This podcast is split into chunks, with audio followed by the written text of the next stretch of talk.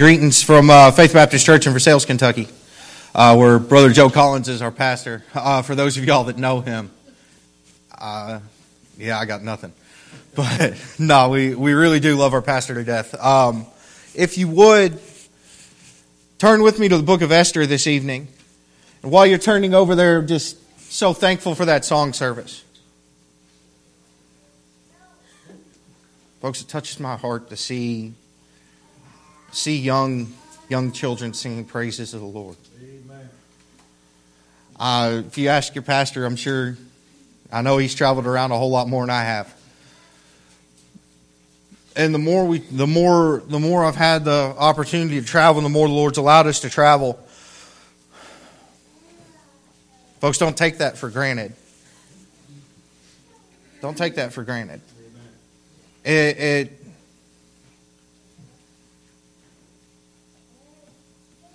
It's a blessing. It's a blessing to see young people singing praises unto the Lord. Folks, we don't know when the Lord's coming back. That's up to Him. But that is the next generation.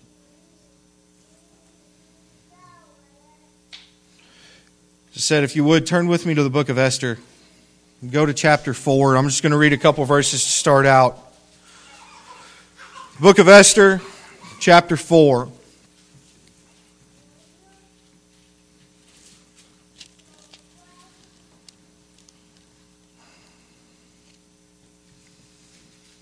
we're going to start in verse 13. We're just going to read verse 13, actually, verse 12 through verse 14. It says, And they told Mordecai Esther's words. Then Mordecai commanded to answer Esther. Think not with thyself that thou shalt escape in the king's house more than all the Jews. For if thou altogether holdest thy peace at this time, then shall their enlargement and deliverance arise to the Jews from another place. But thou and thy father's house shall be destroyed. Now, hone in on the last part of this verse. It says, And who knoweth whether thou art come to the kingdom for such a time as this? Let's look to the Lord in prayer. Our Heavenly Father, Lord, as we bow in Thy presence, I come before you, O Lord, repenting of my sins, Lord, begging your forgiveness. Father, take me out of the equation. Lord, take me out of the equation. Let me only see you. Lord, I'm just a man. But Father, Thou art the living God. So, Lord, we ask that you would meet with us tonight, that you would help us. Lord, that you would. Lord, if there is one here that's lost, you'd be pleased to save a soul. But, Lord, that, you might help these people. Lord, we are a needy people, and Father, we desperately need you. Father, we love thee. We ask it all in Jesus' name. Amen. Okay, as I started looking at this, it's something that's been on my heart for a little bit. We started looking at it, praying at it, and praying about it. That phrase, for such a time as this. For such a time as this. I know growing up so many times, how many of you have heard, you know, that I was born in the wrong decade? or I wish I, or I was born in the wrong decade, I was born in the wrong time. I know I heard it a bunch growing up. But I want to talk to you tonight a little bit about the providence of God. I want to preach to you tonight on the providence of God. Folks, the providence of God is such a glorious thing. Amen. And we need to remember something, folks, that, that we are here for such a time as this. Now, we might not always know the answer, we might not always know the reason. We look around at this world and we see the shape that this world is in. Folks, this world's in bad shape. This world is in bad shape. They've taken, they, they've taken that which is evil and they've paraded it around, celebrated it. Folks, they've taken things that God's called an abomination and have applauded it.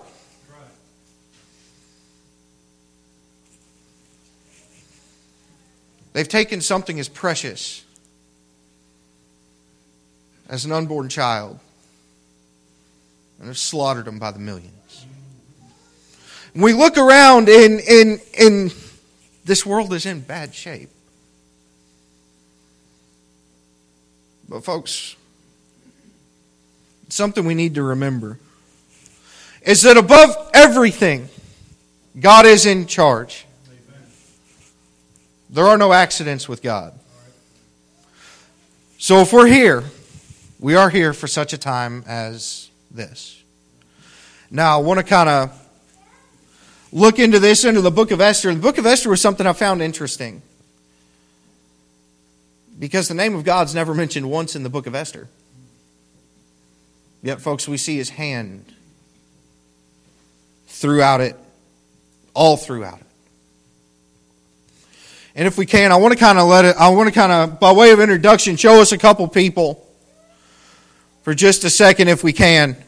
And we're going to kind of bounce back to the beginning of the book of Esther. And the first person I want us to see is a man by the name of Ahasuerus.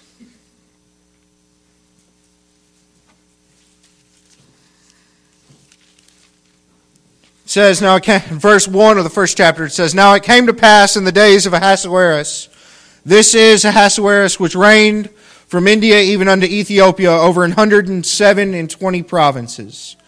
That in those days when the king Ahasuerus sat on the throne of his kingdom, which is in Shushan the palace, in the third year of his reign he made a feast unto all his princes and his servants. The power of Persia and Media, the nobles and princes of the provinces, before him. And for sake of time, we'll stop there for just a moment. Now, this king, and I, I enjoy looking at history. History something I, had, I have a fondness for studying. When you go back and look at this one, from everything that I've been able to read and everything I've seen on this one, this is the King Xerxes. Um, the same King Xerxes that we see that had tried to conquer Greece and ended up losing at Salamis Bay. This is the king that we're talking about. Now, I say that for a reason because this is a time where the Persian Empire is at its height. This is at the highest point that the Persian Empire gets to. And something happens with King Xerxes. After this, he kind of he throws he throws a feast for his main princes for the heads of his provinces, 127 provinces. And we see something happen there, and I might as well be honest. We see the king get drunk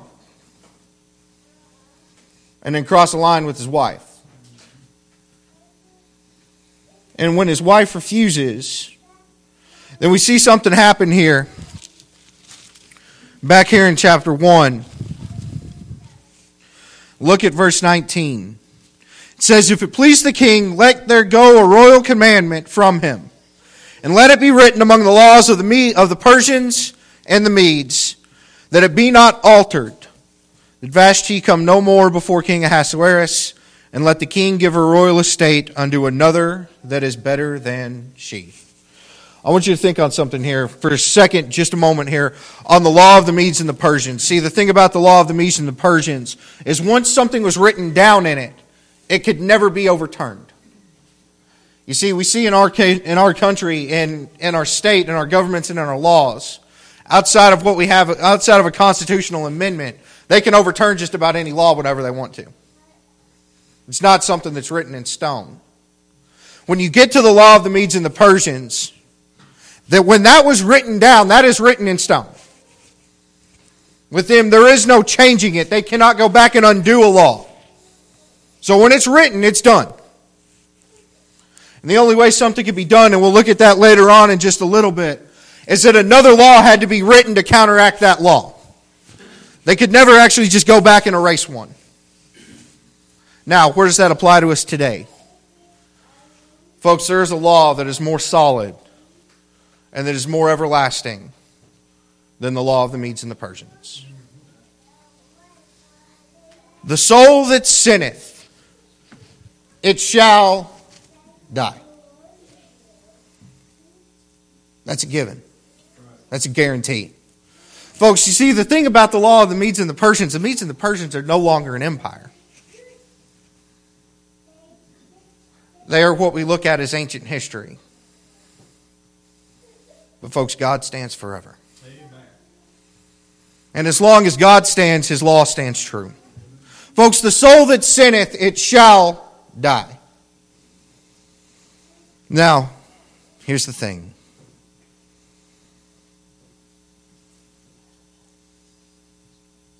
That includes us all.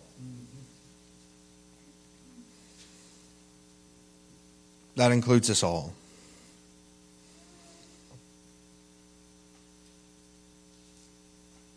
Folks, and God cannot go back on His word. Right. He does not go back on His word. So I said there was another law that had to be made.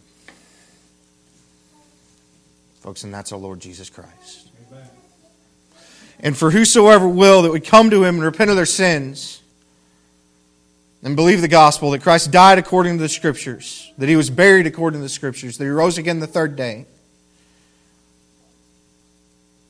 Scriptures promise us that you will be saved. Amen. Folks, what a glorious thing. But we see the king here. Now, I want you to see one more. I want you to see a couple more. I want us to look at a man by the name of Mordecai. And we're going to kind of be bouncing a little bit here at the beginning. Let's go to chapter 2, if you will. Chapter 2. Now, this is after what we see that had happened with King Ahasuerus and with Vashti. Now, we'll go to verse 5. It says, Now in Shushan the palace there was a certain Jew whose name was Mordecai, the son of Jair, the son of Shimei, the son of Kish, a Benjamite, who had been carried away from Jerusalem with the captivity which had been carried away with Jeconiah, king of Judah whom Nebuchadnezzar, the king of Babylon, had carried away. On in here on verse 7, we're going to find another character that I want us to look at. It says, And he brought up Hadassah, that is Esther, his uncle's daughter. For she had neither father nor mother, and the maid was fair and beautiful, whom Mordecai, when her father and mother were dead, took for his own daughter. So we find Mordecai a Benjamite. And we see Esther, or Hadassah, who later becomes king, who becomes queen, as we will see. And now I want us to see one more character, if we can. Now,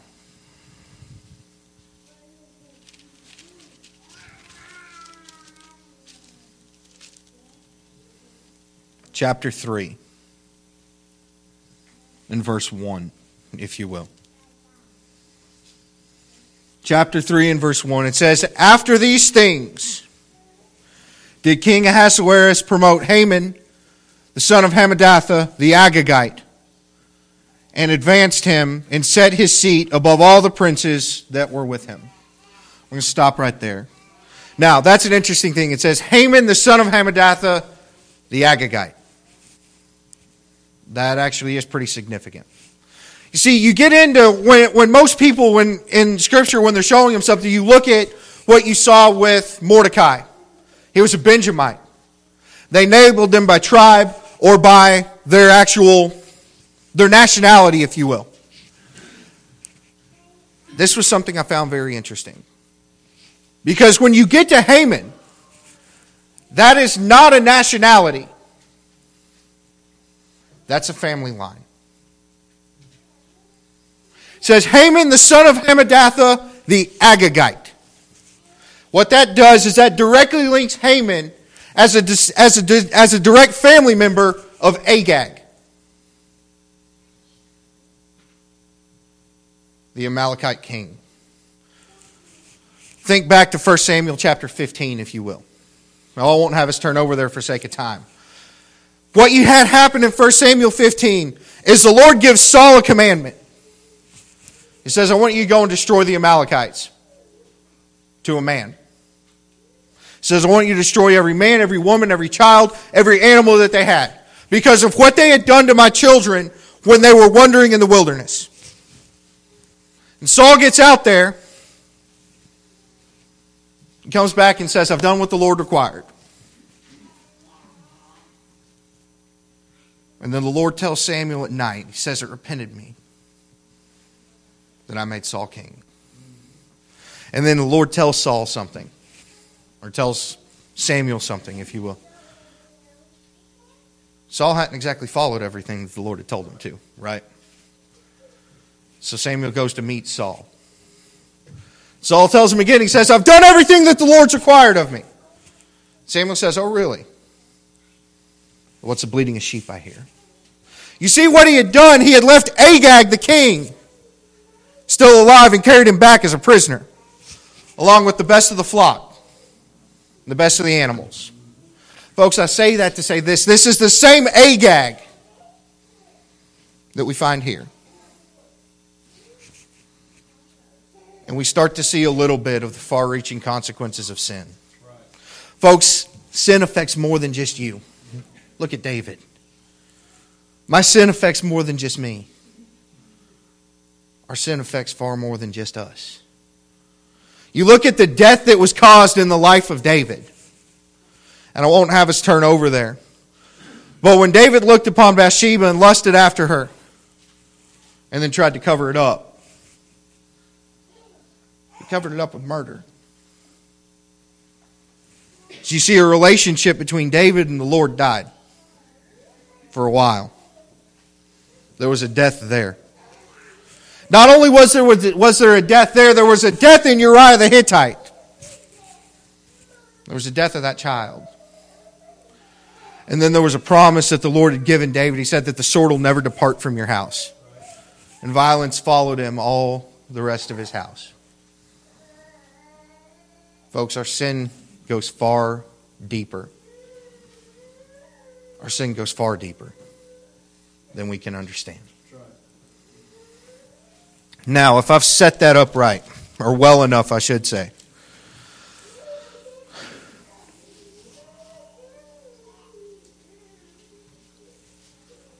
we see that old enemy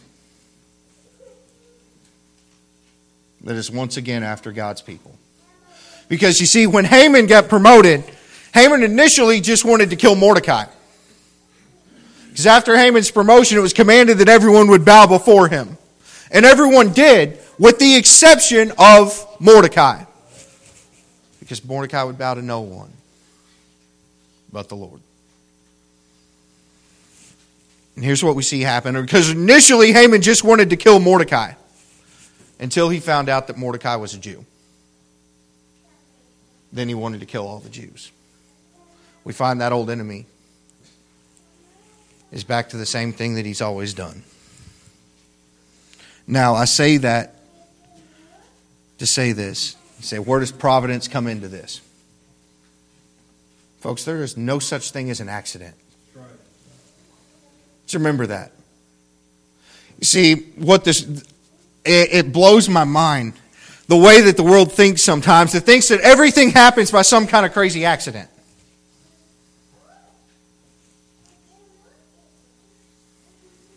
And I'm not, I'm not even gonna, I'm not even gonna dive into the evolution thing. We'll be here all night. But folks, nothing happens by accident.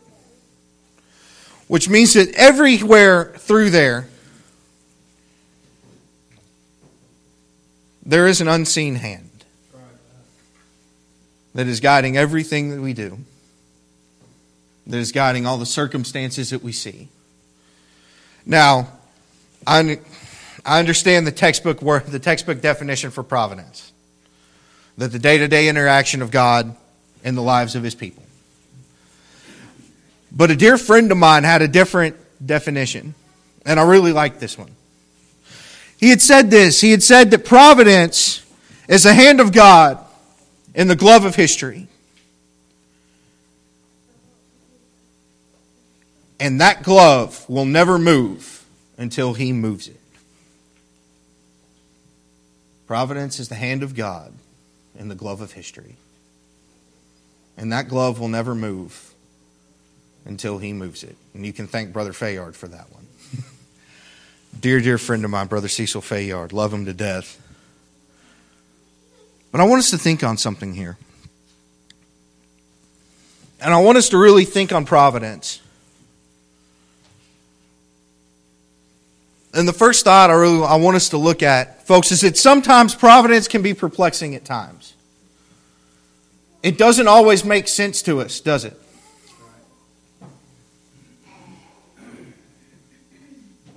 And one of the ones that I've found when I'd studied this and my mind had drifted back. If you want a life of someone that didn't make sense on the surface, I love studying the life of Joseph. Joseph was such a wonderful, wonderful study. But I want you to think about something there in the life of Joseph. Because you see, Joseph had a vision. The Lord had given Joseph a vision and a dream. That he had told his family that one day all of his brothers would bow before him and his father.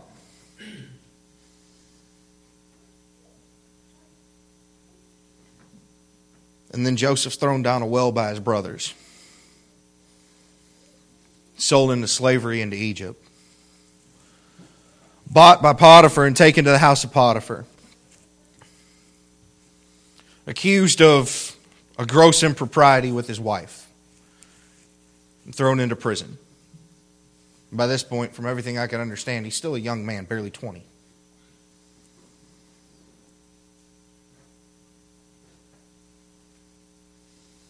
Spends a good deal of time in Pharaoh's jail before being promoted to the second highest office in the entire land of Egypt, second only to Pharaoh himself.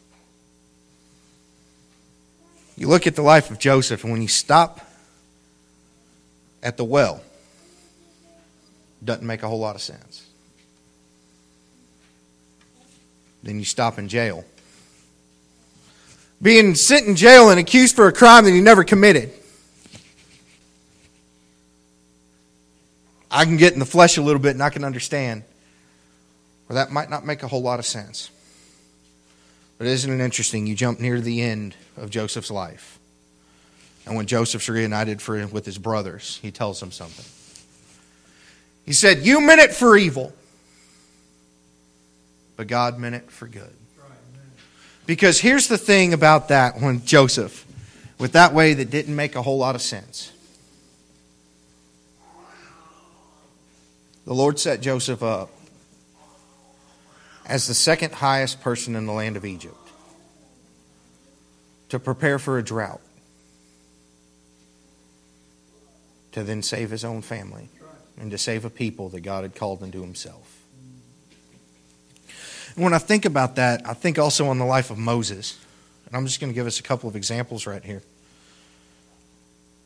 About the time of the birth of Moses, the Pharaoh of Egypt had given a commandment that all the firstborn, that all the males of the children of Israel were to be killed. Moses' mother put him in a basket, set him loose in the Nile. To be found by the daughter of Pharaoh, and of all places, raised in the house of Pharaoh.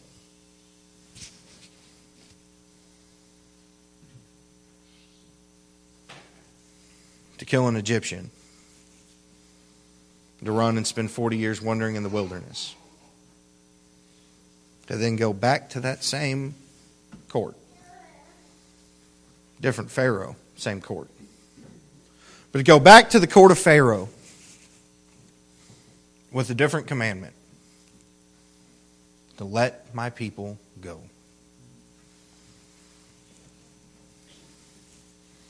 That same Moses would then lead the nation of Israel and the children of Israel up out of Egypt. Now, God was the one that prepared the way. Let's not make let's not make any mistake on that. God was the one that prepared the way.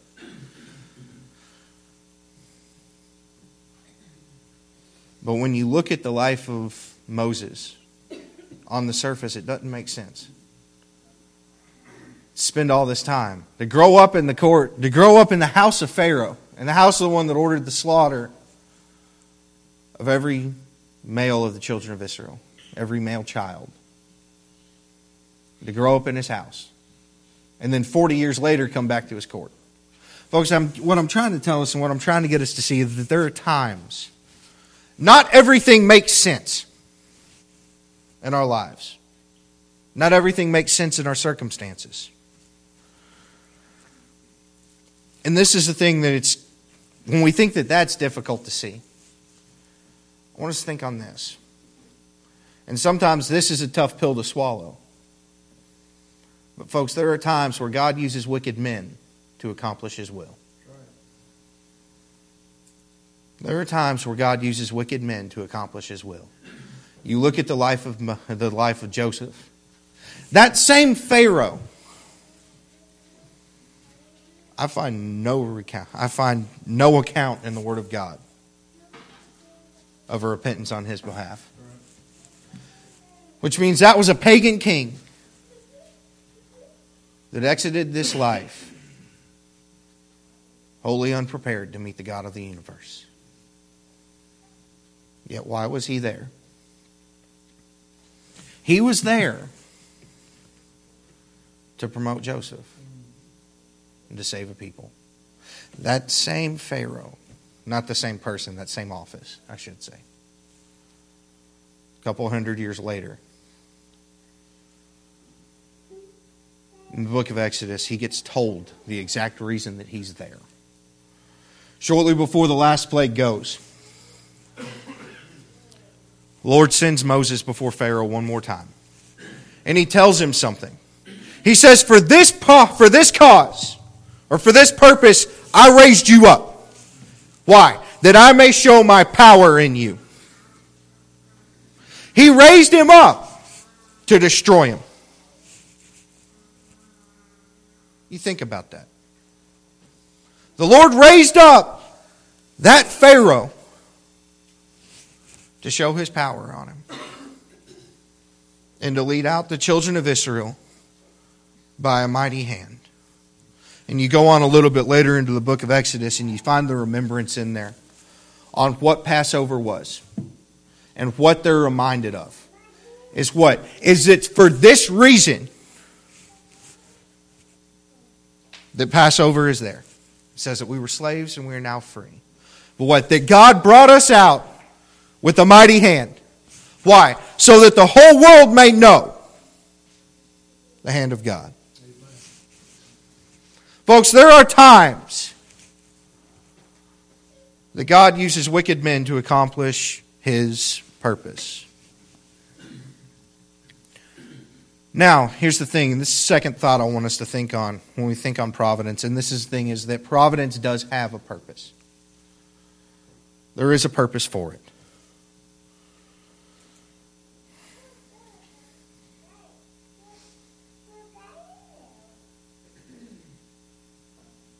Providence is there to accomplish the will of God. God's will be done. Now, I want us to see something here, and this was the thing. When we see providence and deliverance, and we see that all throughout those stories. But when Abraham was still on this earth, the Lord showed him a vision of the children of Israel going down into Egypt and then coming back out a mighty army.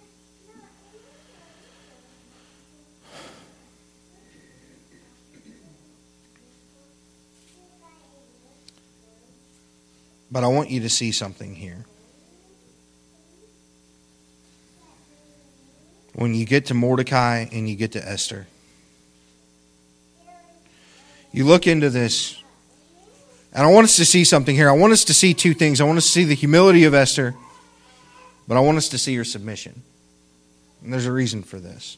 Go back to our main text. It says, Then Mordecai commanded to answer Esther. Think not with thyself that thou shalt escape in the king's house more than all the Jews. For if thou altogether holdest thy peace at this time, then shall their enlargement and deliverance arise to the Jews from another place. But thou and thy father's house shall be destroyed. And who knoweth whether thou art come to the kingdom for such a time as this?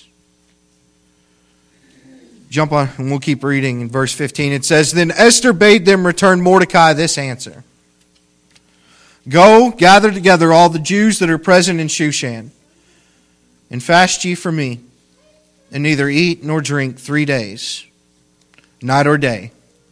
I also and my maidens will fast likewise, and so will I go in unto the king, which is not according to the law. And if I perish, I perish. I want us to see something here. Because, folks, the circumstances that got, that put Esther where, where she was at this time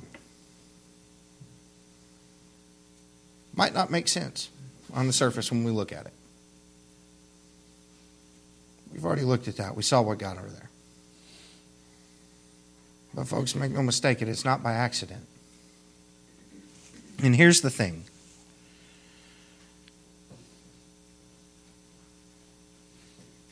we look at Esther and we see a humility here. This is a queen, by the way, who is now listening.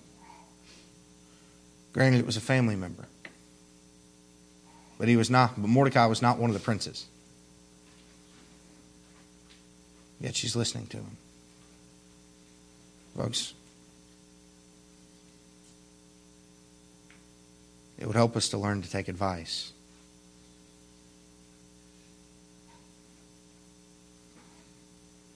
It would help us to learn to take advice from about anyone that'll give it to us. We can learn a whole lot. Now, sometimes, now I don't want you to misunderstand me on that one. Some of the advice that the world has to give us isn't exactly the best in the world. But, folks, I guess what I'm saying is I think we need a good dose of humility. I think we could, I think we could use a good dose of humility. It's good for us. But here's the thing we also see its submission here. Because, Esther, because th- this is what we find Mordecai telling Esther, because Esther originally hadn't heard about what was going on. When Haman, gave, when Haman made a commandment and actually had it written into the law of the Medes and the Persians to have the Jews killed. This is when Mordecai tells Esther what's happening and then entreats her to go to the king. And as anyone else, she essentially writes back, and you can look at it a little bit earlier in this chapter, and says, You know the law of the Medes and the Persians. If I haven't been summoned, I'm dead. If I go in to that court, if I go into the presence of the king, having not been summoned, I am dead unless he holds out the scepter. So Mordecai answers back and tells her, Your people are dying. Your people are going to die. And if you think that you're going to escape it, you're kidding yourself.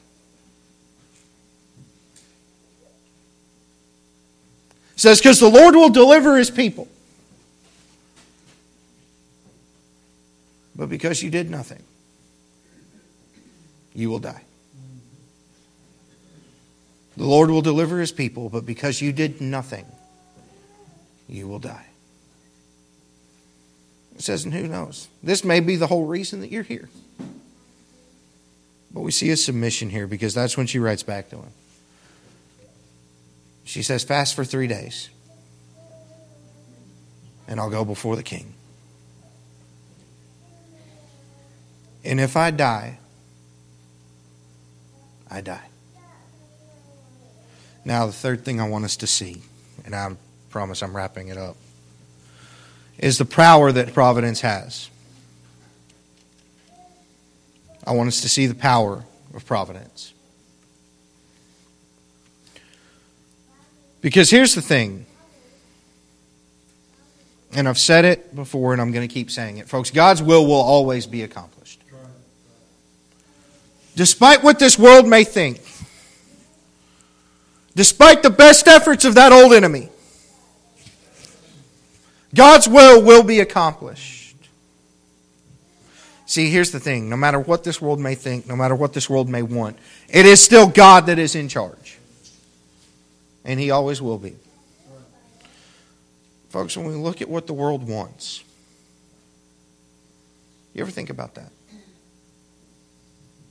why you see so many things going, why you see things, why you see things turned the way they are, why you see history being unwritten or rewritten, why you have people thinking, you know, search whatever within yourself and find your own truth or whatever it is they want to say nowadays. When you have everything that's going on, you have people that are so confused. I understand that it's depravity. And we understand that it's depravity. Folks, there's something else in there too. Because here's the thing it's what this world wants is to serve their own God. They want to serve themselves. They want to be the ones in charge. And, folks, no matter what this world may think, it is always God who is in charge. And He always will be. Now,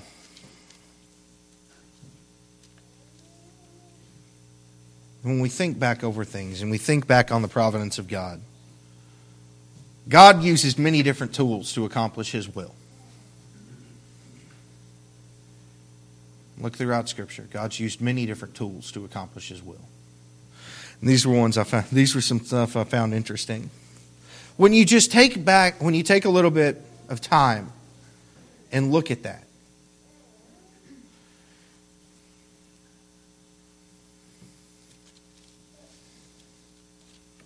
and it brought me back to Jonah. I love studying the prophet Jonah.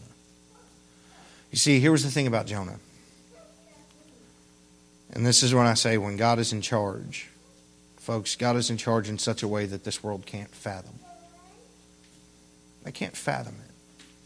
See, Jonah tried to run from God. This was something I always found interesting. When Jonah tried to run from Nineveh, when he was given a command to go to Nineveh, and he tried to run. He ran down to Joppa and then went to try to go to Tarshish. He went about as far as he could. Nineveh sits on the Tigris River, right outside of modern day Mosul, Iraq. Tarshish, where he was trying to go to, was a city in the southernmost province of Spain, almost to the country of Gibraltar, clear across the Mediterranean Sea. He tried to run clear to the other side of the world. Well, folks, when God wants to get your attention, He gets your attention. As I've said before, I, I think God, God's the only one that when He wanted to get the attention of a prophet, He threw a hurricane at him.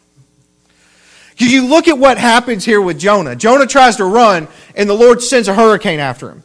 And when you look into that there, the idea there was that it was hurled at him. God is the only one that when He wants to get a hold of someone, throws a hurricane at him.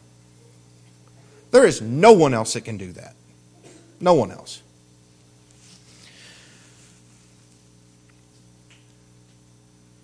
Or we see a basket in a river and the love of a mother.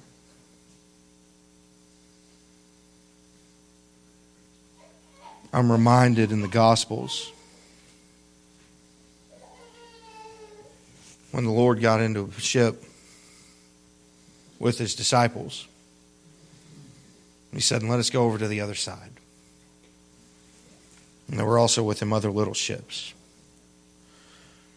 And as they go over, a hurricane comes, or a tempest comes, a storm comes, which on the Sea of Galilee, they actually had full blown hurricanes on the Sea of Galilee from the way the wind comes down off of Mount Hermon. But it got to such a point that it got the disciples' attention because they thought they were going to die. They were about to find something else about our Lord and Savior. And here was the thing. Because in that, Jesus was asleep in the ship. He was still with them in that storm. Folks, sometimes circumstances in our lives don't always make sense. The Lord has a whole bunch of different ways of getting our attention. But, child of God, throughout it all, we are never alone. It's the thing we need to remember. We are never alone because He's still with us in the ship. But we find the Lord calmed the storm with just His voice. And the disciples wondered one to another and marveled one to another. And they said, What manner of man is this? that even the winds and the seas obey his voice. And I look at that. And we look at all these di- and we look at these different things and these different tools that the Lord used. But folks, the Lord uses people too. Something we need to remember. And it's important for us to remember. I'd heard it said, and they've got a point, and I can't remember who it was that said it, so I can't credit him. But he said on this earth, the, Lord's, the Lord doesn't have physical hands on this earth anymore. We are his hands. Folks, we are his feet. Have you ever thought about something? That for some people, and it, the, the figure that I'd seen is a few years old, but it was some 75% of people had never actually heard the gospel. Now, that's not worldwide, that's here. That's in America. I say that to say this, folks. Sometimes you may be the only Jesus that someone sees. You may be the only representative of Christ that someone sees. We may be the only representative that someone sees. What are we showing them? Something to think about. 1 Corinthians 1:18. I've got it written here, and I promise I'm I'm wrapping up. It says, "For the preaching of the cross is to them that perish foolishness, but unto us which are saved, it is the power of God." For after that in the wisdom of God the world by wisdom knew not God. What? It pleased God by the foolishness of preaching to save them that believe. And I want us to think of two things here for just a moment, and I promise I'm wrapping up. When we look into Esther and we look at the life of Esther, we look at Esther and we look at Haman. And we look at things that have gone on there, when we see the providence of God, you have two things, and I want you to consider two things. We have objects or tools, and we have obstacles to providence. There are objects or tools of providence, and there are obstacles to it. What was Haman trying to do? He was trying to destroy people that God had called into himself.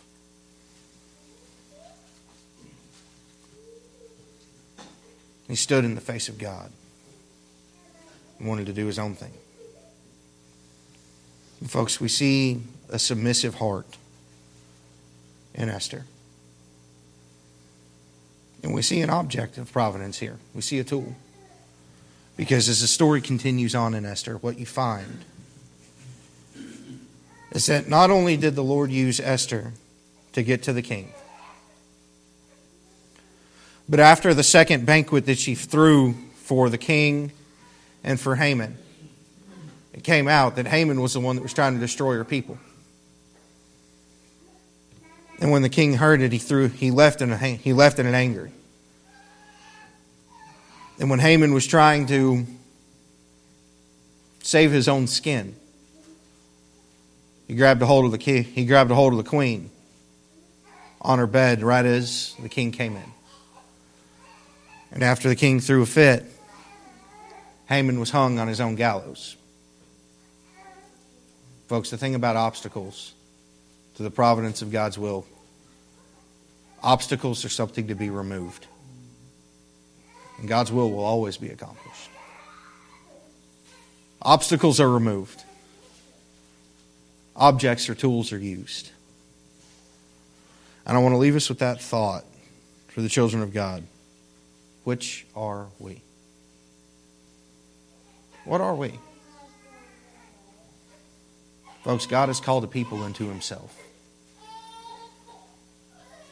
But He didn't tell us who they are.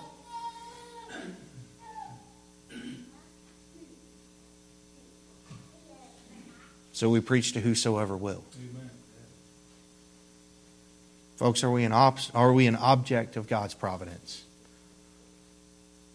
A tool that He's used. As I said, we are where we are. There are no accidents with God, which means we are where we are exactly where and when we are supposed to be. Are we submissive to His will? Or we can be used by Him. Because, folks, we don't know who it is that we come across. As the children of God, are we objects or are we acting as obstacles? I can't answer that for you. So I'd encourage you to look at yourself. Folks, it's good for us to do a self checkup sometimes. And think about it. Are we being an object? Are we submissive to his will? Or are we an obstacle?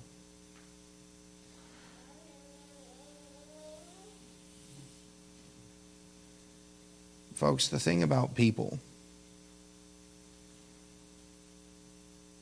we hate sin. But, folks, we must love the people. We have to have a love for people. Folks, God loves people. You ever think about that? Because if God didn't love people, He wouldn't have saved any of us. And another thing I want us to think on is that every single one of us here who is a child of God, we are a byproduct of someone else's labor. Every single one of us, we are a byproduct of someone else's labor. Because someone was submissive to the will of God with a heart for people and came to you with the most precious and most important thing that is in this world. That person was an object, a tool, a tool of providence. Are we tools? Or are we obstacles? Something to consider and to think about.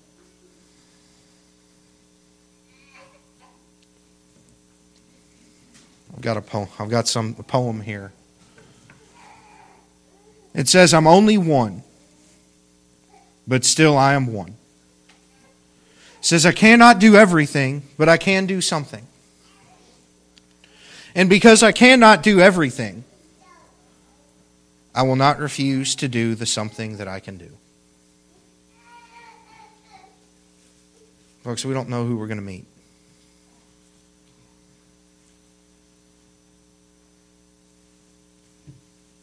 We cannot do everything. Everything is not up to us. And I'm very thankful for that. But, folks, we've been given a command Go ye therefore into all the world and preach the gospel. Folks, that's on us. And that is the something that we can do. And friend, I, I don't know the heart of anyone here tonight. I wouldn't pretend to. But friend, if you're you're not here tonight by accident. You're not here tonight by accident.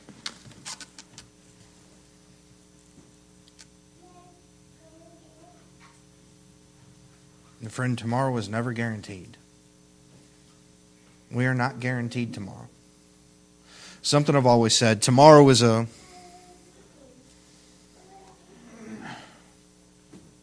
tomorrow is a fake thing that we chase after. Tomorrow doesn't exist. Because you see, by the time we get to tomorrow, it's today. And we're once again chasing tomorrow. And we chase tomorrow, getting to today over and over again until today finally runs out.